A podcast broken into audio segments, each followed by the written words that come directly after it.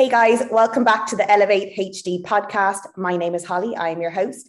And today we have a very special guest on in the form of John Jewett, who I'm very excited to have on. Um, if you don't know who John is, I'd be shocked, but he is an IFBB pro bodybuilder. He is a three time Olympian. He's a very highly qualified educator and mentor. He's also the founder of J3 University, which is a course that I am currently enrolled in at the moment.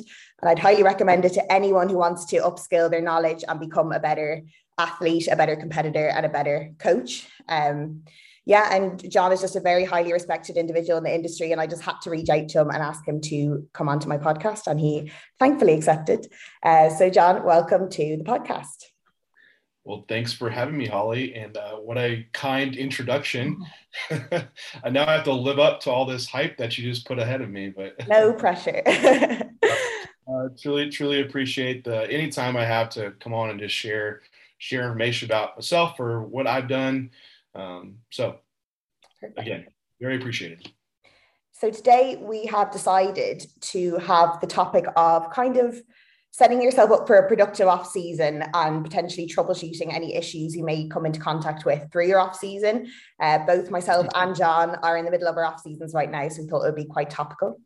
Um, what I find interesting as well when I went through kind of the J3 university style of off season is I think the original view of off seasons is it's kind of that like perma bulk thing where you just increase calories linearly you're just eating more and more you just keep training and there's no kind of periodization involved at all um, so when i saw the kind of style you set out that you had these periods to kind of segregate the off season it sounds much more productive and it makes a lot more sense yeah um, I, I've, I've done I've done it the wrong way for a long time because uh, when I first started bodybuilding, for one, we didn't have all this information that was out there. So it's just kind of like whatever you were exposed to.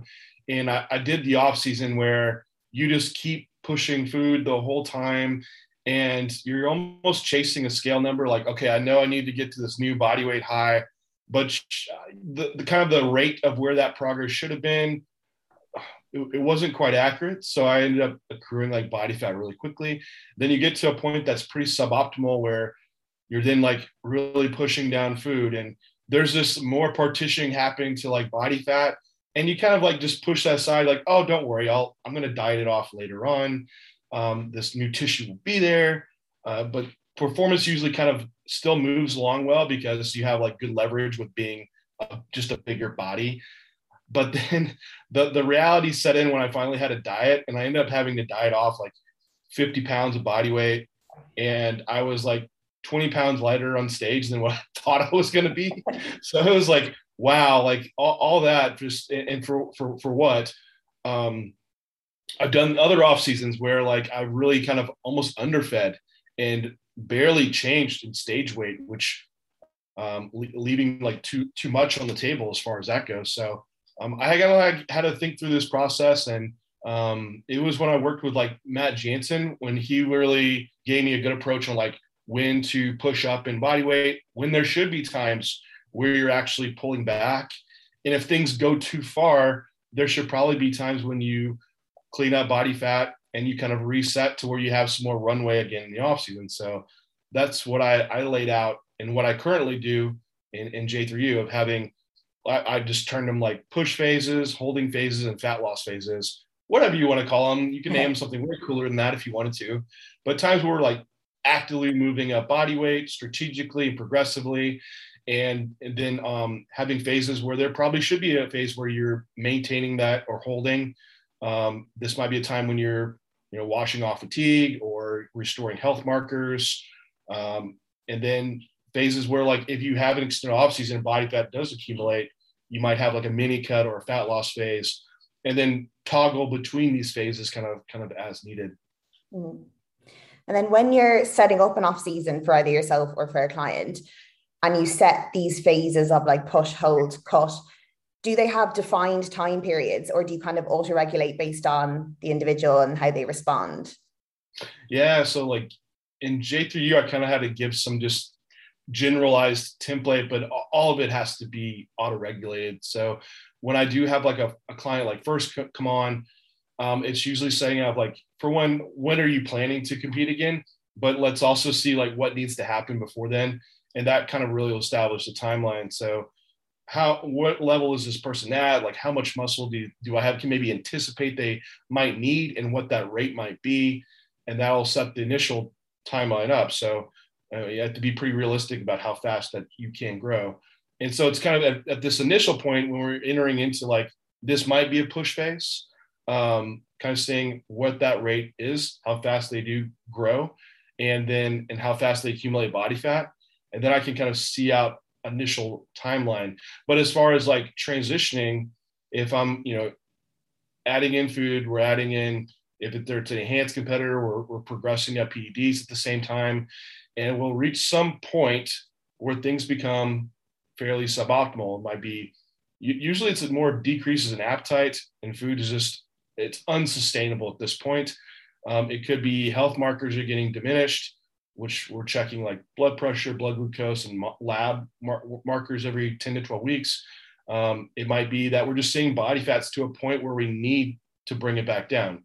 And not to the point where you're not able to grow tissue as well, but it might be to a point where hey, at some point we need to get down to 3% body fat, and dieting from 20% body fat is a long stretch in one. So it might be a time like, yeah, we need to stay within some type of range with regard to being a competitor. Um, and so these are the markers that I'm kind of like watching for. And then when I hit that that point, it might be okay, move to a, a holding period. And what caused that stop point in your push phase kind of determines how long you might need to stay in that holding phase or gain phase or whatever you like to call it like if it's health markers like okay well we need to see these health markers return to this baseline before we move into this next push phase. Or maybe it was just an accumulation of just training fatigue which that might be might be shorter lived um, maybe it's restoring appetite and, and hunger signaling which it could be a couple weeks you know? So just depends on what caused the stop point in the push phase. And then transition into the period from there. But yeah, it definitely is auto regulated. And I just find everyone varies quite a bit. But um, I try to really pull out a good 20 to 24 weeks of a, a push phase, um, just progressively increasing. Um, with within that, there might be some mini kind of well, I would have like a deload week and food's kind of brought down closer to maintenance during that. Um, but as far as like a good stretch of holding, it might be after that like 20, 24 week period, six to eight weeks, then move on to the next phase from there, depending on what the goal is and if we achieved what we did out of the last like push up phase. Yeah. I, I have a question. It's kind of set aside from just off season in general, but I hear a lot of people using maintenance phases as a way to almost like solidify the new muscle or to marinate it or something. I'm not sure how scientifically backed that is. I don't know whether it's just a bit of bro lore, um, but it's a nice thought to know that you're not necessarily just maintaining what you have, you're actually allowing it to kind of sit and settle a little bit. yeah, um, I, have tried to pull where maybe some of that data was from. I think there was like a, a blood flow restriction study. Um, it was in, I believe it was untrained. I I'd have to look, actually look back to get the details, but they believe it was untrained subjects, and basically they just thrashed these guys for like two weeks to where there's like cell swelling and, and like fluid uh, inflammation, and then they they um, actually didn't see an actual change in actual fiber fiber amount. They actually decreased um, tissue size during that that training period, and but then two weeks after they saw an increase in in new fiber um, level. So it might be that there is, at least in this study, there was kind of like, oh, there's this delayed effect or this super compensation effect. And I, I think that's a different interpretation of what was actually shown within that study. Um, I, I think you kind of overtrain guys, and then they're actually able to finally recover from from the training. Um, because we don't normally train people like that in general. So you have to say like, is there this kind of super compensating effect that happens over this overtraining period. And I haven't seen quite the data to really confirm that. Um, I know, like, as far as growth phasing happening, it looks like there is a process to adding new tissue, and it's not, you're not adding tissue like, you know, day two after training. It's, it's a process of, you know, increasing cell- cellular components within the muscle, um, the ribosomes and mitochondria and all these things that are going to be creating the tissue and then tissue creation starts happening. Um, so it's been proposed that like yeah maybe it is more extended period where this growth of actual contractile tissue occurs but it's really early. Like i haven't seen a lot of data on it. Um, someone that's really in that field could probably i'm sure cite that better. But uh, as far as like marinating the gains um, i like i like the idea of it. Just anecdotally it seems to get guys to like hold in a and hold that tissue for a period of time and, and more adapt to that body weight helps to solidify once you go back into a dieting phase. Now to back it with like data and stuff, I can't do it. And I don't think I don't think there is any to. It's kind of a hypothetical and theoreticals around it. Um, but I think there's several other reasons why we should do like more of a, a main, maintenance phase or, or gain phase. Um, and I think more so like say you were to go from a push phase immediately to a fat loss phase. Uh, for one, it's just like setting up the, the diet as well. You're coming from really high to immediately drop into a low. You might not be as accurate in making that first first pull. Um, then also moving from a push phase, you do accumulate a lot of fatigue in this. Your, your training volume has been increasing, food's been increasing, and at the end of this, you really need to be able to do something with that um, and have some type of recovery period there.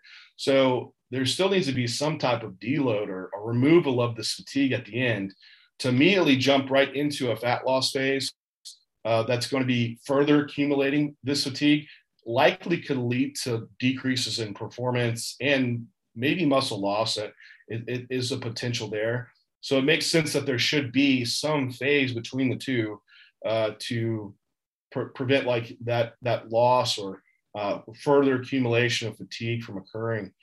Um, I, I, know the idea of maintaining isn't sexy. Uh, I people like this is a maintenance phase. Like this is terrible. Like I don't like. It's always a mindset of like progressing forward. Um, but you know, I think it's a terminology thing. Like some people like gaintain, like you know, maintain the gains. Um, but I, I always, you know, when I worked with with Matt, he was like a lot of guys when they're you know getting in their push phases and PEDs are escalating. It's really exciting and motivating because they're like they feel like they're in a point where you can really make progress. And once you have to get to a point of backing down PEDs, it feels like oh, I'm not really able to make progress now, and, and that motivation dwindles. Then they're not as accurate with their food, or they're not as accurate with their training. And it's really in that point is when you need to be nailing it more than anything. So you truly can hold that tissue that you made on less PEDs and have all the health restorative effects that occur. And um, when I was working Matt, like that's what I I love the training piece. So that's what it worked really well. Like I, nothing changed much. Like you know, regulating fatigue was always there, but um, moving to this like more of a maintenance phase is the execution of all the variables was the same to where you're setting yourself up for the next phase to be extremely productive rather than having this kind of drop off as you're having to pull back on PEDs and trying to build back up again. I think the better way to look at it, instead of looking at like a phase by phase level, to look at the broader picture and see, okay, maybe this one phase I might not be progressing, but it is setting me up for further progression that otherwise I wouldn't be able to take. So it's that kind of delayed gratification thing that people kind of need to look at, which is bodybuilding. Like it is delayed gratification. You don't see results overnight for anything that we do. Um, so it's that kind of mindset you have to establish. Yeah, it's kind of looking at the macro scale, right? Like there's a point A to point B that you're trying to get to um, that path is not going to be straight for a lot of people. There's going to be turns along the way. So, hey, end outcome, this is where we want to be, and this is the steps that we need to take to get there. Um, and, and so I think if most people's mindset is like, no, you're just going to grow as much as as you possibly can the whole time, and it just it just doesn't happen. And even even back when I tried to do it that way, um, if you didn't do a like a deload or a maintenance phase or something, it just came to you anyway. Um, it, it, and not by choice, which is not how you really want it. So like an injury would happen. Oh damn, I have to take like a week off now because because of this. Or um, you know, you get sick or you end up starting to miss meals because you just cannot single to muster up to push food down or life happens too. Like there's just situations in life with higher job requirements or school requirements where during this phase Eh, the the total stress load is so much higher to really make like new progress is just limiting it's like during times like that it might have been best to like just pull back and have more holding and then move when you're able to really maximize all the variables then push back up then so it, if, if you're not doing it by choice it usually comes to you and it's going to make you do it without your without your consent. yeah, I think like when when Joe and I were discussing deloads on my last uh, podcast, he kind of used the analogy of a bow and arrow. So like in the deload, you're kind of pulling the arrow back, so it feels like you're regressing, but it's only to propel yourself forward, so you can let go of it, and it just shoots off further. So that was kind of a nice way to think about it because I think it is it can be hard mentally for a lot of competitors and athletes who are always thinking, what can I do? I need to do more you know it's always that mentality of you know no one can work as hard as me so to take that step back can be a bit mentally challenging i think.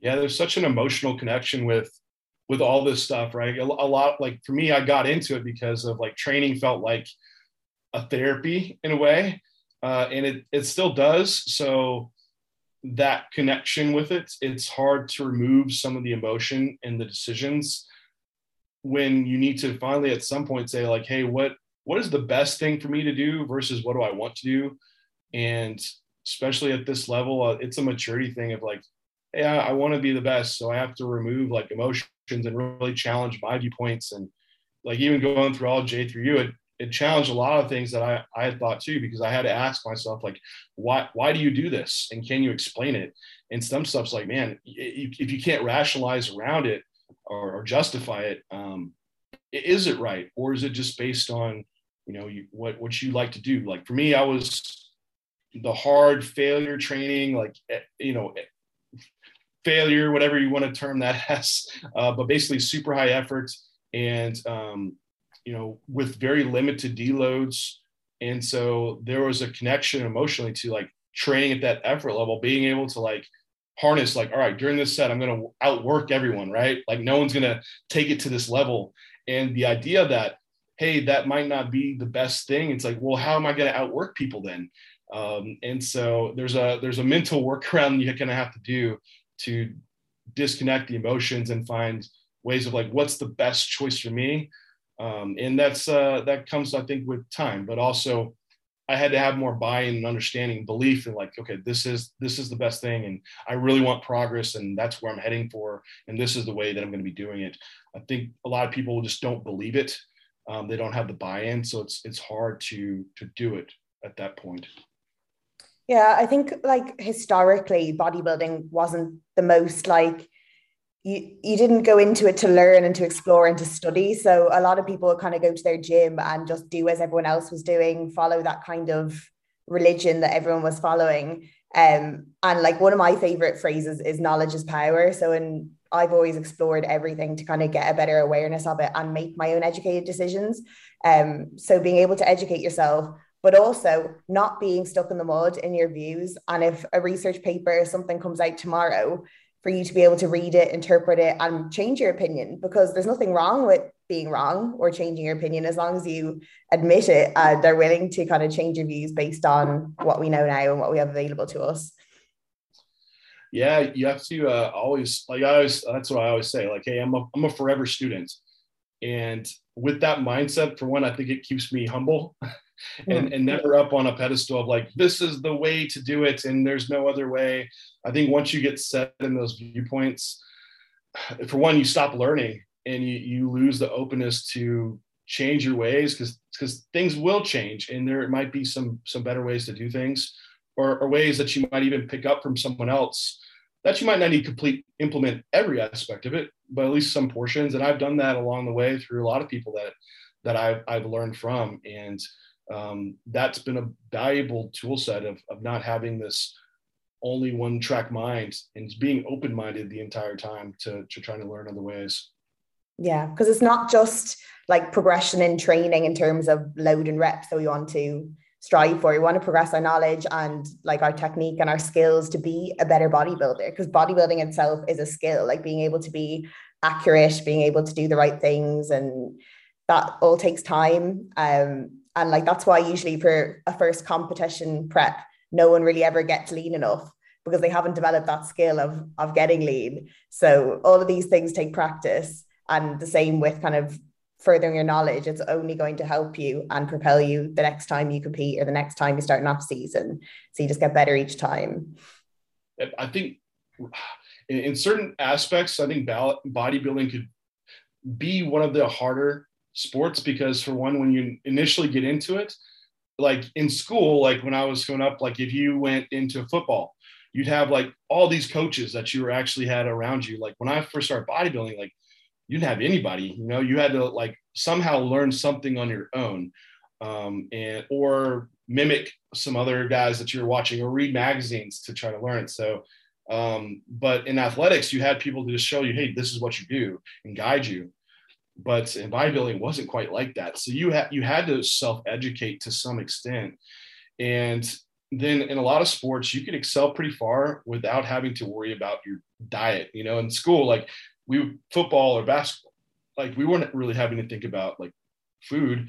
But then in bodybuilding, there was this aspect of like, oh, food really, really matters because we're trying to change our composition. And so it's now it's like this 24 7 thing of like the food matters, the sleep matters, and and you have to piece that all together. So in certain aspects, it is very challenging because you have to take you have to wear pretty much many hats as a bodybuilder of being your own like nutritionist, trainer, uh, you know, health advocate, uh, posing coach. Like, uh, hopefully you have all these things around you, but that's like a multidisciplinary team um, even as a coach, you have to wear many hats in your, your, your, you don't just have one narrow scope. It, it definitely bleeds into many other areas. Um, but uh, yeah, I think that's kind of the, the fun part of it as well. Yeah, no, it's it's it's interesting the way there's so many facets to it. It's not just one skill. There's like so many skills to have to nail to be at the top and to be the best. Uh, so it can be challenging as a coach to be able to visualize that. I also think like in terms of off season for a coach, um, trying to assess progress with the client can be challenging when you can't necessarily see it directly visually. Um, and you're not seeing like more definition or more lines every week. You're kind of seeing the opposite. So it's hard to kind of gauge, you know, where the progress is and and are we are we going along at the right rate that we want to be. Um, so in terms of that, what would you recommend in terms of markers of progression? Like, what do you look for in terms of variables to track when the photos are obviously we still use them, but they're not going to be as telling as if we were to start getting shredded for a, a show? Yeah, um, I was. I think you were you were just on my live stream, right, for kind of discussing. but um, yeah, so for looking at tracking progress in the off season, um, body weight it is one that's like a more valuable tool still. Uh, especially I you know I say for naturals because if really for a natural like if if body weight's not moving up, you, you're really not growing. Um, I, I could be fairly affirmative with that because the idea of recomping for a natural that's not someone that's coming off a layoff or that's detrained for some reason or that um, uh, is early on in their career where this this potential might be happening, then for the most part, we're not going to really see recomping occur. Uh, and so you need to be in a surplus to where body weight should be driving up. So the scale is pretty helpful in that, in that we need to see, and I like to see average body weight dri- driving up because if you're just having your clients look at like one single day, uh, you might catch them on a day where maybe they had some meals late or they also maybe it's the opposite. Maybe they didn't get a lot of fluids in the day before. So you might catch them on a day where like, oh man, body weight like dropped this week, but it really wasn't. It was just you're catching them on the wrong day. So I still in the off season, if it's mentally okay for the client to track weight daily, and then I'll get an average for the week, then I'll track that average over time. And I want to make sure that we're seeing it trend up. And that how much it should be trending up is going to be dependent on their level and then what I see visually. So the level, so if they're a beginner, we should be able to see that move up relatively quickly, um, 0.5 to 1% every one to two weeks. someone more advanced, that's just going to be a slower rate because they can't grow as quickly. So it might be 0.25 to 0.5% body weight increase every one to two weeks. Then, if that scale weight's increasing, cool. Let me look at the visuals. And then if I'm seeing like, oh man, they're vastly fading in conditioning, I'll know maybe this rate is too fast for this individual and I should back down the surplus. Or um, if they're like staying really conditioned, I'm like, hmm, that's great and all, but I might be leaving something on the table by limiting food. Uh, and so I, I do want still like enough, there should be probably some body fat gain occurring just to make sure you're not leaving much on the table. Now, I don't want to overshoot. There has to be, there's a fine line to ride there because if you're, again, gaining, you don't want to be intentionally gaining fat so quickly that you cut your off season short, but you also, like I said, don't want to leave those, that, that progress there on the, on the table for people. Mm. Um, then, so we have like, we're looking at our body weights going up. We have visuals. We're like, okay, like condition looks relatively good. Does this also correlate with training? And so for all my clients now, I, I just do nutrition and training. I used to separate the two, but they're so connected. I just said from now on, like I'm gonna do everything. Like this is this is how it comes. Um, so I'll have them log their their loads and reps, and so I can follow along. And like I use Google Drive, and so I'll make sure like I'm seeing load rep progressions across the weeks and months, and then that should correlate with okay, body weight's moving up, performance is moving up. This might be relative relatively good indicator that we are adding tissue on. Um, why can't I say it's like a con- confirmation that we're adding tissue on?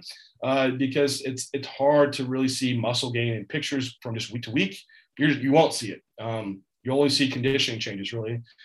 You could do circumference measures and skin fold calipers, but again, the error just within those is not going to be, you know, um, it's going to be large enough to where you don't see the change. And even some of the other measures of like a DEXA or um, different scans that you could do, it's still the error is still large within those to where we won't be able to tell week to week, even month to month.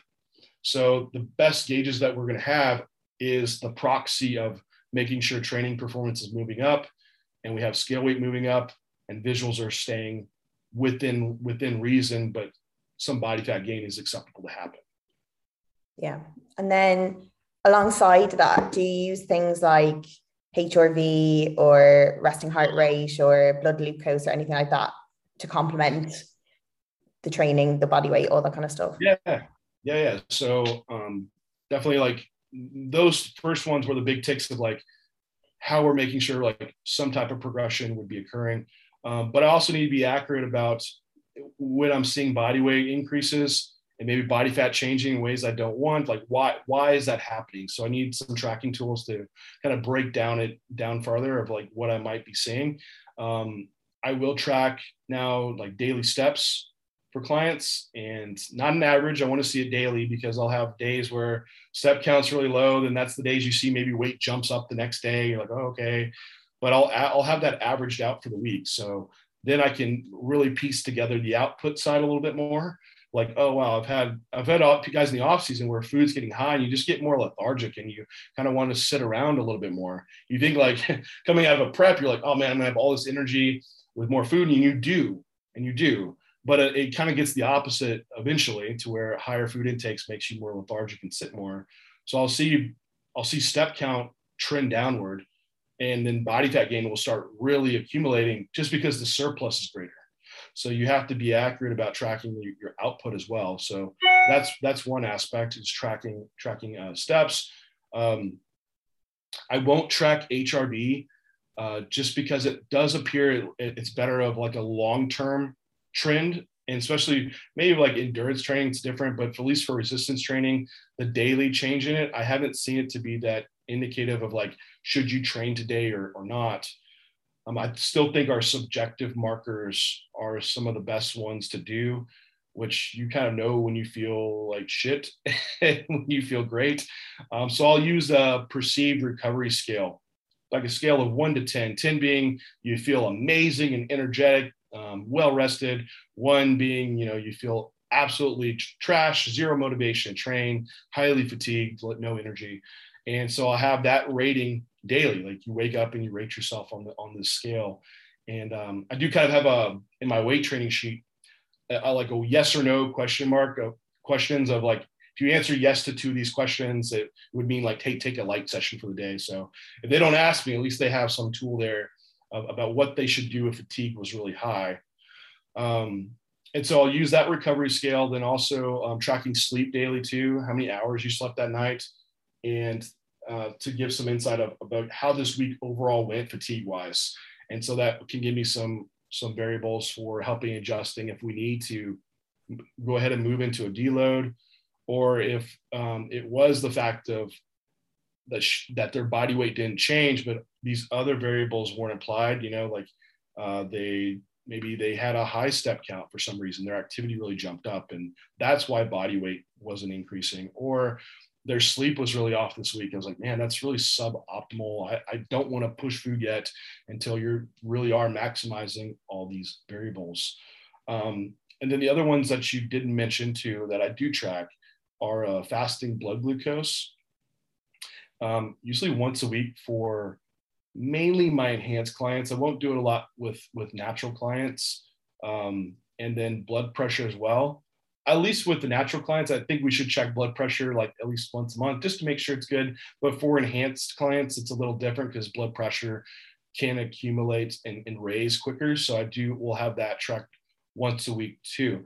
And if an anomaly pops up where like there's a high marker, then I'll be like, all right, let's track it three days this week and see what the average is to see if that was just a day where it came up higher or if it actually is trending up and, and this is an indicator that we should be pulling back into like a holding phase or something like that. Mm-hmm. Yeah, no, it's good. It's just so important to kind of get a well-rounded view of what's going on because like by just looking at one variable in isolation, like your body weight or something, it's it's just not telling the full picture, especially in off season when you are a little bit blind in terms of muscle gain because you can't really see it. So that's yeah. I, I used to just uh have clients just like send pics and they'd send like their weights and uh, I had some just two generalized, you know, questions that they would ask, like how was training this week, how was your sleep this week, and a lot of the answers I would get were like training was good and sleep was good too. Everything is good. like, is it though? so that's when I'm like, I start now. Like we do this daily tracking, and for one, it keeps clients like uh, aware and and and also able to remember what what happened that single day and they're like, oh yeah, I only slept six hours last night. I felt terrible today. Versus at the end of the week, they don't. They like that day's already gone. You don't remember it. So like you know, I ask you, Holly, like, hey, how many hours did you sleep four nights ago? Yeah. Like, I don't know, right? Like maybe it was enough. I think it was good. And so that's like, well, what do you what do you do with that? And like good for Holly might not be good for me. Um, good in training. What is good in training? Is it hey, I took a like a strength progression on every single lift, or is it just one lift?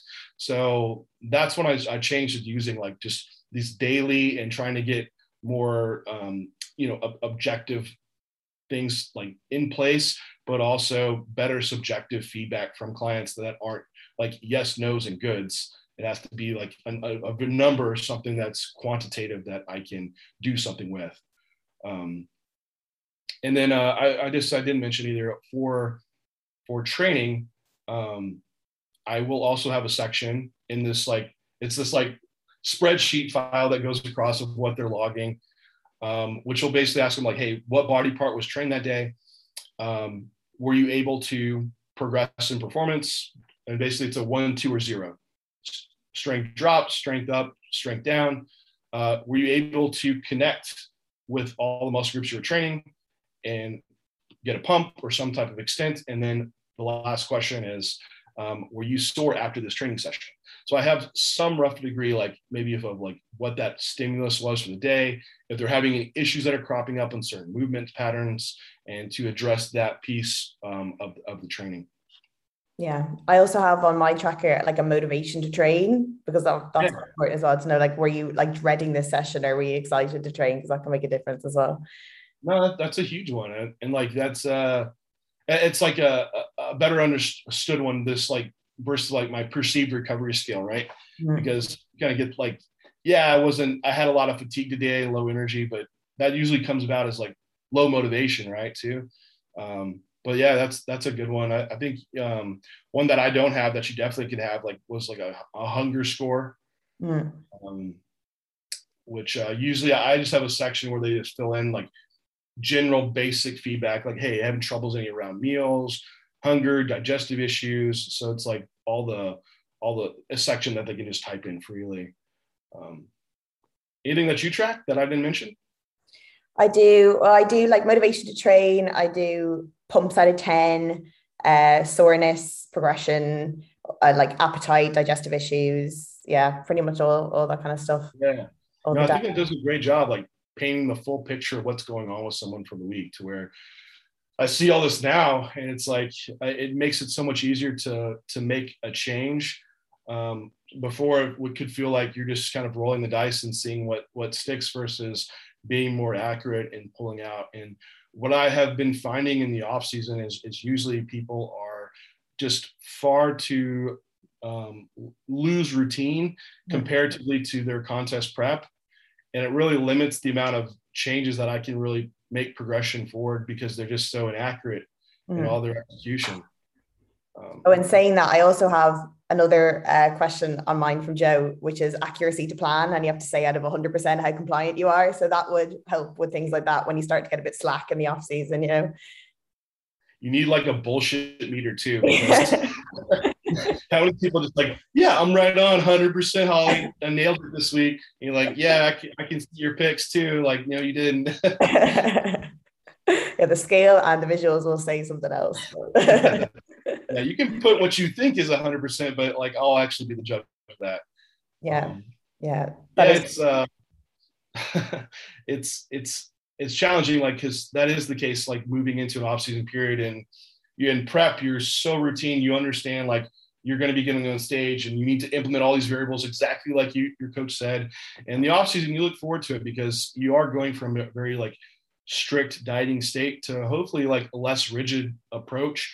And the less rigidity, it, it, still needs to stay within like these structure guidelines. Um, but I think that's where like there's this gray area that forms with clients where they're not as accurate with the things that really do matter. Um, like the timing of their meals, the timing of, of sleep, the the quality of it. Um, you know, all this stuff is tied together and, and not separate. You know, each variable affects the other one, and uh, I feel like a mindset of a lot of clients don't connect all those dots. That like, hey, eating my meal at this time won't matter, or you know, going to bed a, a, an hour earlier, an hour later, you know, won't won't matter. But it all does, and that's what you do really well on prep, and you see those like great outcomes for, for a lot of people. But in off season, that's where you can really fall short, where you're missing the mark so much and in sleep and stress management and in meal timing that you end up getting to a point where you are kind of maintaining.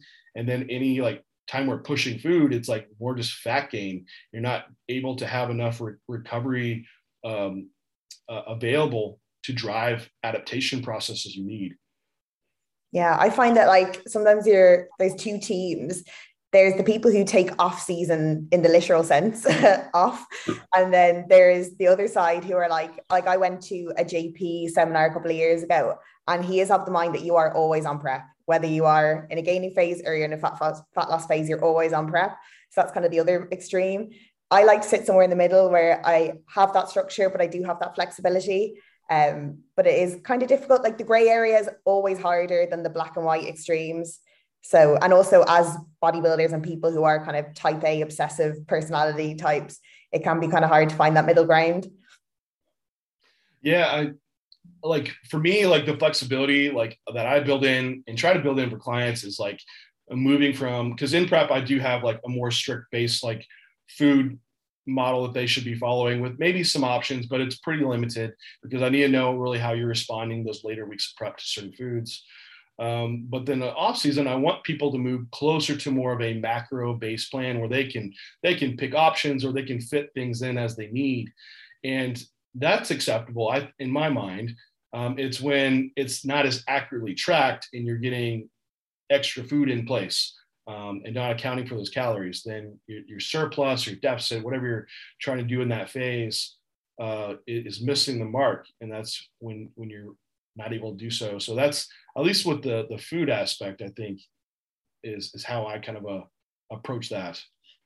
So, what's your kind of opinion on off plan or cheat meals, quote unquote? Because, like, say for me, I actually have a food Instagram account as well, and like I'm obsessed with food. So, in my off season, I really enjoy being able to explore that facet of my life. Um, but obviously, I have to incorporate that into the plan somehow, uh, which can be a bit tricky. So, I don't know whether do you prescribe off plan meals to your clients, or do you just say, you know, at the weekend, relax a little bit, or yeah, I Eh, you know, honestly, it, it is dependent on the client because I have clients that are kind of like the really OCD, like neurotic, like they need a structure and plan, and, and it gives them anxiety to not have that. Then I have the other clients that are like the free spirits, like real whimsical, like they hate structure, um, despise it, and they just want like to just live their life, right? And those are the challenging ones that are hard to get into like being like these like really progressing like physiques. Um but i want to like try to like cross pass a little bit with with these individuals. So for guys that really like a lot of structure um that's fine but then i'll try to start building into their diets like they like they want me to tell them like i want to know to eat like 150 grams of chicken at this meal like i don't want to have to think about it like okay that's fine um, let's try to build in a little bit though. So I'll say, hey, have 10 grams of carbs from any fruit that you want. And so then you're like, okay, I have to actually choose something. So I try to build some flexibility into those guys so they start learning because after bodybuilding, you're gonna have to think for yourself and be able to make these choices. Um, the other clients that like just want to do untracked eating the completely time, like we're gonna have to track something. So it's like, what are you willing to track at what level? and and then working them back into into that. Um, but as far as like my general approach for like getting someone to do like an untracked meal, yeah, usually I start with someone like if we're coming out of a prep, hey, once a week, just go have a meal, something you enjoy, um, off plan, no no no tracking needed, and and then. But I will kind of gauge what that person's mindset is, because if I have any red flags come up about um, like a binge restrict type pattern or someone like that might not be uh, appropriate for that individual. Um, and they might cause them to go off into a, a binge. They might need some extra guidance initially like hey I want you to go out. I want you to like where, where you want to go and let's pick some items beforehand. And so we have some type of guidance there of like what they know to do so there's a there's a little bit like control um, but before we just let them like go go off and do everything they want. So usually off someone how how someone can handle their own untracked meal is what will guide me. Um, some people like if, if it does turn into like oh yeah untracked meal and I eat a large pizza, and and not from like a binge perspective, but just like hey I can eat a large pizza. I'm a I'm a big guy. Um, and I see them like go up like five pounds that day and it sticks. It's like, okay, I need to ring, ring you back in. Let's, um, let's put a calorie allotment to the meal or let's like just pick some meals that like would be okay to do that you could rotate between. So i try it just it really depends on the client how i want to set it up doing untracked meals. But ideally i like something like once a week as long as it's not throwing off progress for our ultimate ultimate goal there. Um, like for renee and i my wife we just mainly do macro matching but our meals are pretty much the same um, it's just like, hey, if we don't want rice this meal, we'll have potato. And so it's kind of like that. Uh, maybe once a week we'll make a meal at home that is trying to be something you would go out to eat. Like we'll make homemade pizza or spaghetti or things like that, but fit within our macros. So it doesn't throw us off plan in any, any way, but it keeps us like adherent still to our our diet and and meeting that kind of craving or whatever that we want. Then maybe it's like every two weeks we might go out to actually have something that's like maybe not even that often. I think it's maybe every three or four weeks that we'll actually go out and just have like something just like a pizza or a burger. It's super rare, like for us to eat like that. Usually, if we're going out to eat, we're mindful of our physiques, and and usually it's like fajitas or like Greek food or something where it's like already meat and rice kind of based. Um, so even if we go off plan, it, it it doesn't doesn't really impact us. So yeah, I think most people know how to go out to eat and be moderate and considerate, but they just kind of choose not to because it's more fun. Uh, because someone like me, like I'm a small female, but I have a huge appetite. Like I never get full. I never have appetite issues. So I need to be careful with my off-plan meals because I could eat a large pizza even though I'm not like a hundred kilo bodybuilder, you know. So well, that's the thing. Like uh, Renee, she'll eat as much food as I do. Like she can match me, and like I'll get stuffed, and she's like, I could eat some more. that's me. uh, like in, in that instance, it's like, okay, where are we going, Renee? Like, okay, sushi. Okay, we know you can eat four sushi rolls, and that like bumps your body weight up way more than what we want for the week. Hey, go have two sushi rolls, whatever you want. So it's like there's something in place there, like to to have like some moderation, but still some freedom to pick. Like well, I can pick whatever sushi rolls I, I want. Um, but I, you know, I think it's it's also it's tough because you want to build in like some hunger signaling cueing that to help people like know when to stop eating. In prep, we kind of lose that, um, or even in certain off-season phases, we're very much eating for function. So it's like this is your meal, you just eat it. Um, you don't think about necessarily how full you're getting or when to stop eating um, or even like you're starving hungry and that's just like that's all the food you get so to try to re-ingrain like hey i want you to stop eating when you get to like an 8 out of 10 um, uh, for for fullness um, the problem with that too is like post show, you know, you can be like a 10 out of 10 full, but in your mind, you're like one out of 10, like I can keep going. Like, no, you can't. So, uh, so yeah, we have to put in some type of like system in place of like, all right, we know like if you're going here, this is how much you can eat, but this is how much you you should eat. So we try to like regulate it somewhat, right? And you've probably done that with yourself, right? Do you still go out and eat a large pizza, or will you like scale it back anyway, or are you still like, ah, fuck it, I'm gonna eat It depends. no, but I've, I have I have learned because I've read. I don't know if you've heard of the book The Joy of Half a Cookie, because I used to think that I was the kind of person who just could not leave anything on my plate just couldn't do it. And i was very like absolute about it. But then i read this book and it made me realize that that was all like something i made up in my head that i just defined myself as. And there are lots of strategies and lots of ways that you can enjoy your food without having to demolish every single morsel because that's what I felt if I didn't have the last grain that I didn't enjoy it properly. Uh, so learning how to kind of savor your food, enjoy it, but also enjoy the company, the event you're at, and using food to complement where you are and who you're with instead of being the main focus. That's what I kind of teach my clients is that the food is not the main focus. The event is the friends, the family, the conversations, and then that kind of runs around the periphery. And kind of when they look at it that way, they're not so fixated on everything. They're not scanning menus weeks in advance because it's not like the main focus for them.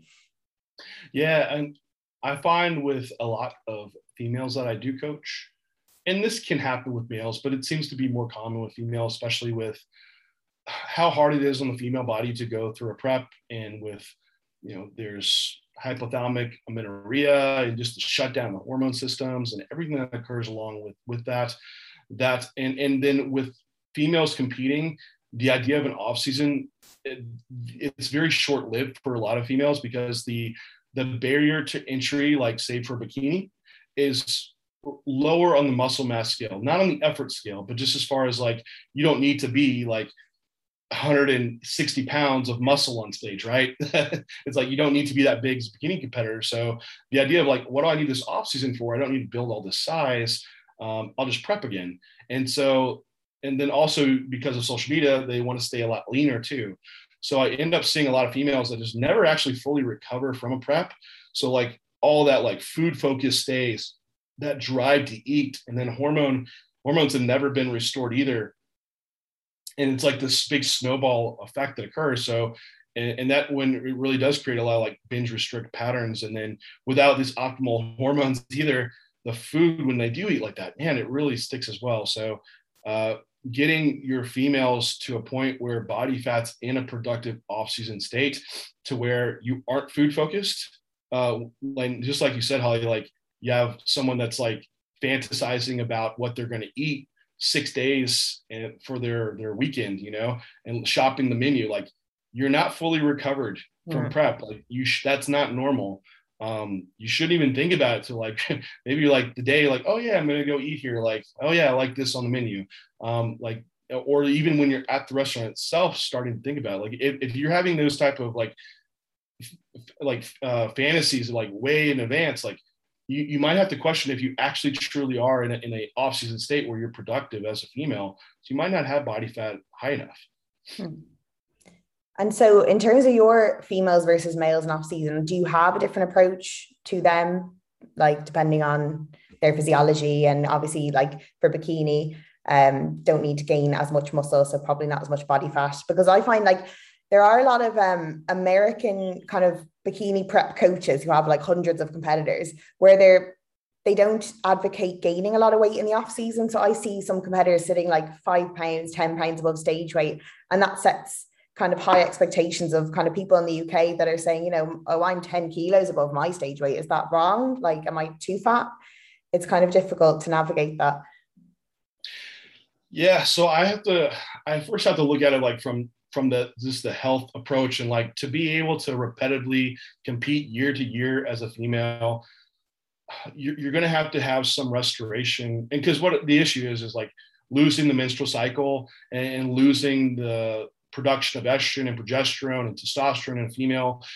Doing that over the course of years has significant impacts for health, heart health, brain health. This goes just beyond like the immediate of like, hey, I don't want a baby, John. It's no big deal. it's like, no, this is like long term for like organ systems that you need these these normal menstrual rises of estrogen and progesterone that are supposed to be occurring. And the longer you stay in this lean body fat, low calorie state, you might never get your menstrual cycle back. And the longer you do so, the harder it's going to be to get it back. To where now we're questioning, like, hey, this is this is having significant risk on your on your health long term. And also to be able to continue to repeat this process of dieting, getting stage lean, dieting, getting stage lean, you need some points of bringing body fat up to a high enough level to where you do have all that restoration happening for thyroid function, the full hormone system. So the idea to stay like a female to stay just 10 pounds or, you know, uh, you know, five kilos or something like above stage weight is, is just uh, ridiculous to me. Um, there are some anomalies that we can see, like the very top, top girls um, are just a, a genetic specimen of themselves. Like some of these girls don't lose their menstrual cycle, like being in crazy shredded condition. Um, and then they come back, or if they do, it's like a week, like a few weeks after, like the menstrual cycle is right back and they're like fully restored. It's also females that can stay like at a baseline point of just leaner and be productive still. So we can't compare like to a lot of those females, but in general, uh, most females are going to have to come back to a level where you see that restoration of the menstrual cycle, which very easily is going to be 15% above stage weight. E- easily, I can see that, you know. Um, and for bo- like a body fat percentage to thrown out, we, we usually see like 22 to 24% body fat for a female is usually where like there's kind of optimal estrogen, progesterone function, good menstrual cycle function. Um, and so like that could be quite a bit above, above stage weight for a lot of females. But um, if you're not taking yourself there, it's uh, going to be harder and harder to keep repeating that process. You see a lot of burnout and, and bikini girls is not, not getting better um, or worse. And then also for the long-term consequences of it. So uh, there's a lot of things to consider within that. Uh, so I'm not a proponent of like having girls just like, hey, stay really close to your stage weight so you're within striking distance. Um, I think you need periods to like really bring yourself up so you can just repeat the process. Um, not that you need to add muscle, but you need to get to an optimal point to where you can get competitive again. Yeah, yeah, it is. It is tricky. I feel for females, especially, they're so emotionally attached to how they look, to the scale, to yeah. what they see on Instagram, to you know how, how they feel they should look according to society. It can be very difficult. Like even like because I'm not a full time online coach, I work in a normal job. Um, so when I was competing last time, I'd show up. Um, and in my off season, I was trying to gain weight. I come into work and people are asking me, why are you trying to gain weight? You know, what's wrong with you? You know, women should be small, women should be skinny. So you're trying to fight that every single day and that can be difficult because you start to question yourself thinking am i doing the right thing you know is this right for me um people telling you you're eating too much food like i had that every day well i'm you, you probably heard that too like you like lose some weight you're like hey you look great and yeah. then you're like then you're like gaining weight like uh, and then they anything. We're like, yeah, no one's telling me I look great anymore. Um, so there's like probably a lot of like, yeah, uh, mental challenges around that too from society. So you just really have to make sure you're doing it for you and for the right reasons. Um, as far as like the male to female approach though for off season, I would say the big pieces are the same, right? How I want to progress someone up. Now, if it's just like, what do you need on stage? So if you're a bikini competitor, like, hey, all the muscles there, it's not really having to be as progressive. It might be a longer, just kind of like a holding phase with food higher and just having like good health and metabolic function before we dive back into a prep. So you might have you might be able to have a shorter season because that uh, period to build muscle just isn't there, but it still could be longer for restoring full health markers. I've, I've had some females that, man, it, it can take like six to eight months just to restore like the menstrual cycle function. And then you need to be able to hold that for a period of time before you start a prep again. So that kind of is the determinant of, of the length of the off season phase that would need to occur. Um, as far as regulating like if you're someone that would need to grow like food increases and that whole whole process is relatively the same um, as far as working around like the menstrual cycle i find some females uh, it's some females have a little bit greater fatigue like the week before starting their menstrual cycle. And so i might have some training adjustments around that. Um, that might be times where i could schedule like deloads or scale back training around that. But other females it doesn't impact. Um, and so I, I, won't really change it, but it's based on on that individual. Um, as far as like PEDs are concerned, um, what I what I do find is it, it, does seem like the length of use is more impactful than the um, necessarily the dosage in in losing the menstrual cycle function. Um, that's really kind of the, the main thing that I don't want to happen. And so I'll do sh- like with my guys, it's a progressive scheme upwards, moving up and escalating over maybe 20 to 24 week period. Um, with with females, it's shorter um, spurts of maybe six to eight weeks, and then removing that for a, a period of time before we do like some other six to eight week.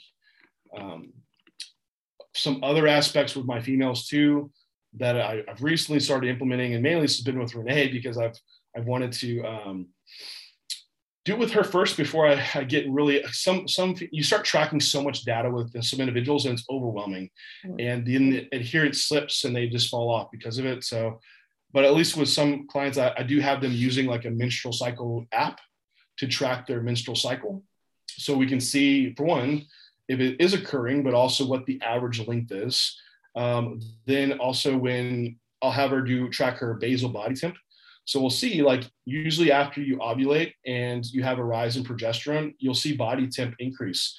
And ovulation is just so, so important for it happens. So we don't want to classify menstrual cycle as just bleeding. Like, oh yeah, I have a menstrual cycle, I, I have a I have a bleed. Like, no, it's a whole process of a hormone cascade that should occur. Ovulation should occur, and then we should have a rise in progesterone, which is, is extremely important. So I can track her body temp, and when that body temp rise, we'll know it's like, okay, you, you ovulated, we're having a rise in progesterone. And this might be an indicator of time when I would pull labs on a female to see where all these levels are at. Um, a lot of females I see will have low progesterone level um, which is very, very common. So it's almost a kind of perimenopausal profile where it's not quite normal menstrual cycle flow. Um, low progesterone has a, a, lot of its own issues with recovery. You, you kind of feel, est- might feel like estrogen excess. So they usually would have more like bloating, cramping around their menstrual cycles. Um, fatigue could be higher. They could have more anxiety. They could have difficulty sleeping. Just recovery and performance in gen- general could go down in this state. So it's why it's important to to track that. So that's part of one thing that I started tracking with, with females now is to see what's what's normal for them. And uh, if, if you do have some changes around your menstrual cycle that we should accommodate for training. Hmm. So yeah, there's just there's definitely a lot more factors and variables to consider with females. And also, I feel like they probably need a lot more reassurance, like emotionally, through the process as well.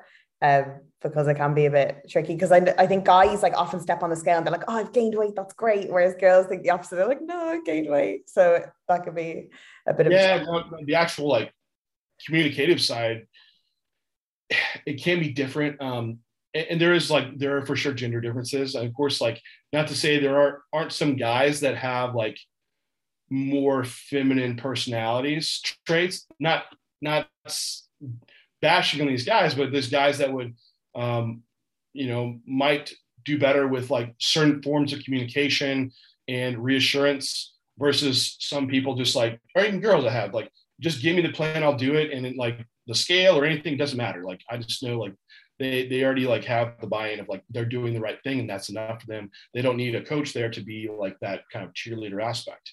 Mm-hmm. And I know there's coaches out there that say like I'm not here to be a cheerleader for you. Like you'll have that on stage and your friends, but as a coach, you kind of you kind of are, you know, and and like I want to see my clients do well and I want to like give them encouragement when they are. So, um, but there are certain clients that need that reassurance every week.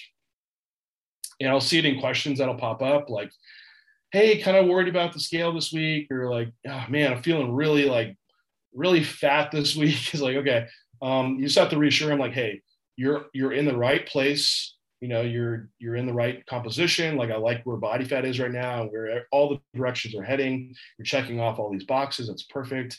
And so it just kind of like calms their mind down and removes some of that anxiety.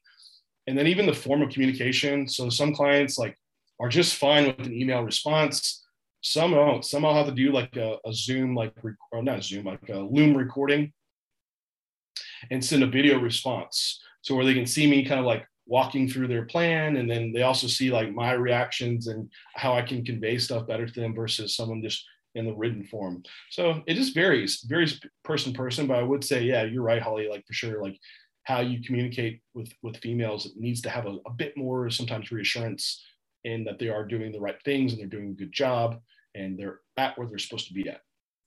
Yeah, definitely. I know I respond very well to praise and reassurance from Joe anyway.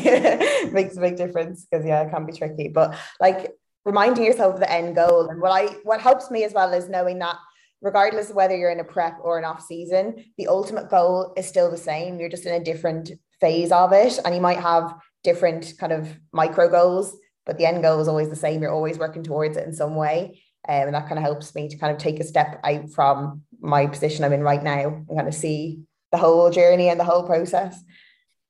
It's hard in the off season, like because you don't have like in a prep, you have like this immediate body fat composition change. You're like, oh man, wow, my body's really changing.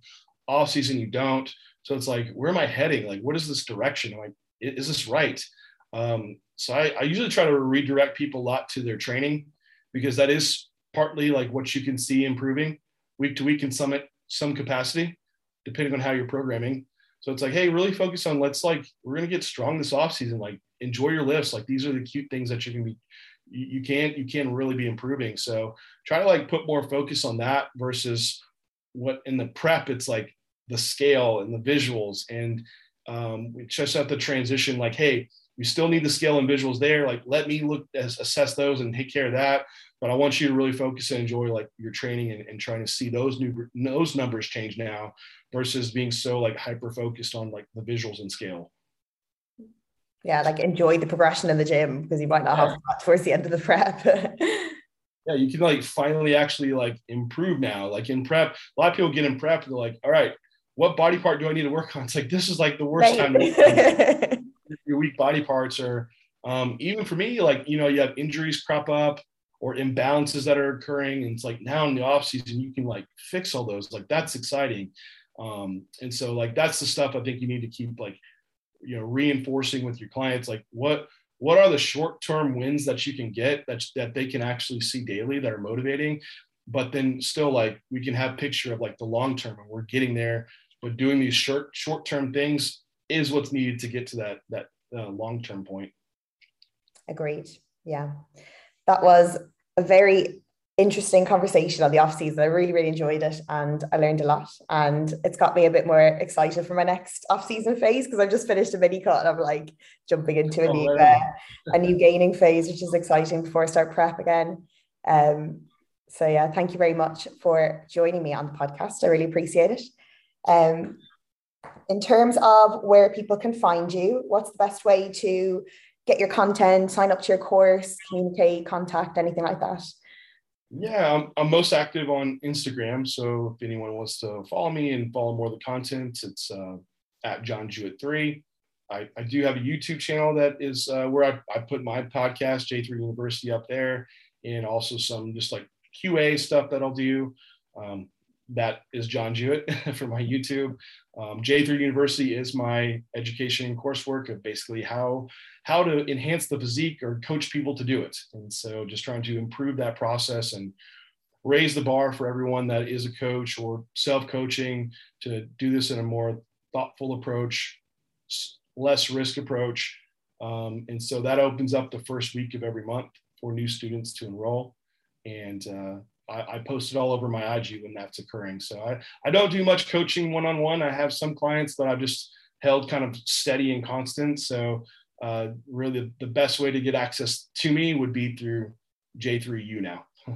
yeah, I'd highly recommend the course because I I signed up to it just after Christmas, and I'm about halfway through now, and it's it's really good just to get an overview of kind of everything bodybuilding from deep and off season all the way up to show day and peaking um, and just get practical takeaways you can actually implement.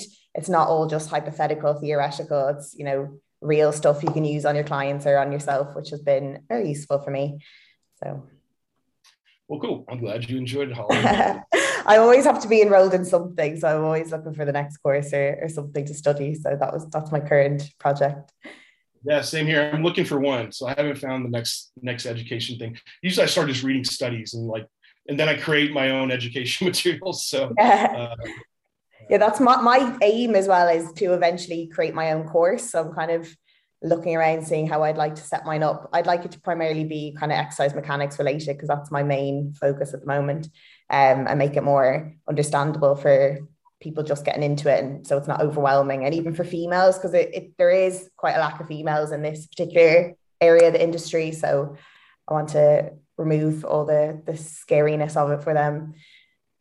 Yeah even even with like i'm sure you see a lot of the workouts that are thrown out for like bikini or wellness oh, yeah. and i'm sure it just makes yeah yeah it's like it, like there's there's a there's a need for it. Like you be definitely be filling that need so um, that that, that would, i'm sure would be successful.